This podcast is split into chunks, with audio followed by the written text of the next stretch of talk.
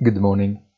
Jerome Powell extinguished the easy enthusiasm of the markets by pointing out that what should really matter is not the speed of raising rates, but their point of arrival, and above all, the lasting at that level necessary to bring inflation back to its target.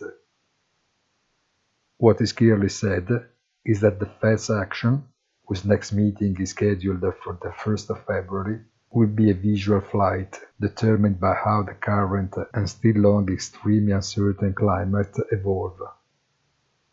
In few hours, it will be up to the ECB and Lagarde, even if the music will not change that much. Have a nice day and please visit our site easy-finance.it.